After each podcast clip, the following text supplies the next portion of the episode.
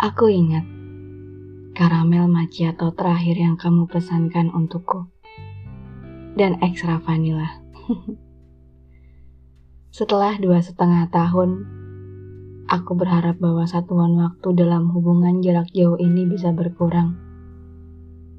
Ingat juga malam itu, kamu masih bisa membahas soal tetangga barumu yang pindah dua minggu lalu.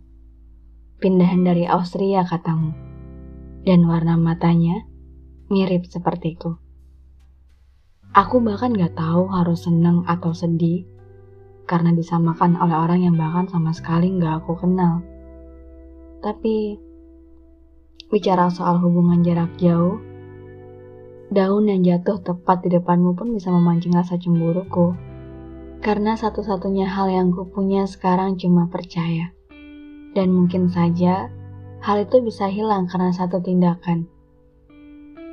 Jujur aku nggak tahu apa maksud dan tujuanmu mengajak untuk bertemu di sini. Apakah akan jadi sebuah pertanda atau sekedar mengingatkan bahwa tempat ini pernah menjadi saksi bisu ketika dua pasang manusia bisa saling jatuh cinta pada pandangan pertama. Ketika salah satu pelayan tempat ini ternyata salah memberikan menu dan punya kita saling tertukar. Anehnya, kamu bukannya marah malah cengengesan. Tertawa melihat ekspresiku yang kamu bilang ngangenin. Ketika orang lain bahagia bisa bertemu dengan bertatap muka, aku berusaha bahagia, walau hanya melihatmu dari layar kaca ponsel atau laptopku sendiri. Tidak semua yang bersama dan bertemu akan bahagia, katamu. Kita cuma perlu bersabar. Waktu aku bilang kalau aku akan pergi dan menyusulmu, kamu menolak dan melarangku karena kamu bilang kalau kita dengan sengaja dan terburu-buru mengurangi masa waktunya, maka jalan ceritanya akan semakin berantakan. Ingat juga nggak dengan warung sate kambing daerah Senopati? Saat kamu terpaksa ikut menjadi karyawan magang karena antriannya sangat ramai di sana. Akhirnya, hasil kerja kerasmu terbayar dengan dua porsi sate kambing gratis plus minum. Kukira kamu benar Kukira jarak ini hanya perlu ditemani oleh rasa sabar dengan penantian yang juga ikut hadir. Tapi bukankah aneh rasanya ketika aku bahkan sudah kehilangan bagaimana rasanya untuk menanti lagi. Ketika menunggu, rasanya tidak lagi menyenangkan. Lantas siapa yang salah? Kamu? Aku? Atau jarak yang membuat benang merah di cerita ini semakin kusut saja? Kita saling menatap lekat. Aku seolah tahu bahwa kamu sedang meyakinkan diriku dan dirimu sendiri bahwa semua seolah tidak sama lagi. Iya, ketika kamu bilang kita harus selesai, kita harus menutup lembaran bukunya. Kita harus menulis kata ending dalam cerita ini. Aku bingung. Aku bingung sama perasaanku sendiri. Aneh rasanya.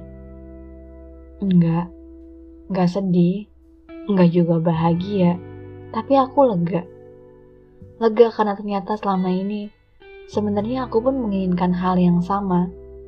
Cuma mungkin aku masih terlalu ragu dengan perasaanku sendiri.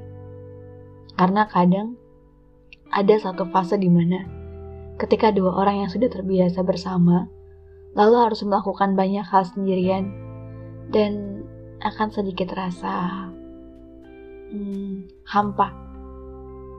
Tapi nggak apa-apa pikirku. Toh sebelum kamu datang pun hidupku baik-baik aja.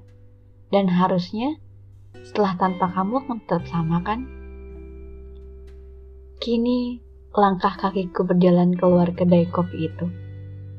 Berhenti tepat di depan pintu masuk. Lalu kembali terbayang. Momen di mana kamu tiba-tiba muncul dari arah belakang menanyakan aku pulang naik apa, dan menawarkan tumpangan. Klise banget sih emang. Tapi aku suka caramu yang begitu sopan ketika memperkenalkan dirimu saat itu. Sekarang, parkiran sepeda di dekat Bundaran HI udah gak ada lagi. Ingat gak? Biasanya setelah pulang dari GBK, kita selalu mampir ke sana. Entah kamu yang nemenin aku untuk foto-foto, atau beli cemilan pinggir jalan. Sekarang aku sampai di perempatan rumahku. Tinggal lurus, lalu sampai di jalan buntu. Di depan pintu rumahku, kita pernah beradu argumen cukup keras.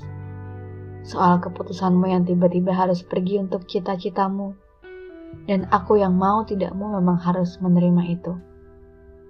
Emang sejak dulu selalu begini kan? Kalau soal kamu dan hidupmu, aku tidak pernah punya hak atas apa pun dan satuan kilometer yang kita mulai di sini juga terpaksa kita akhiri di sini. Dua setengah tahun lalu, kamu pamit untuk pergi dan aku tidak bisa menahan rasa marah, sedih, dan kecewa. Tapi lain halnya dengan hari ini. Ketika aku pamit untuk pulang, dan kamu bilang terima kasih atas semua hal yang pernah terjadi antara aku dan kamu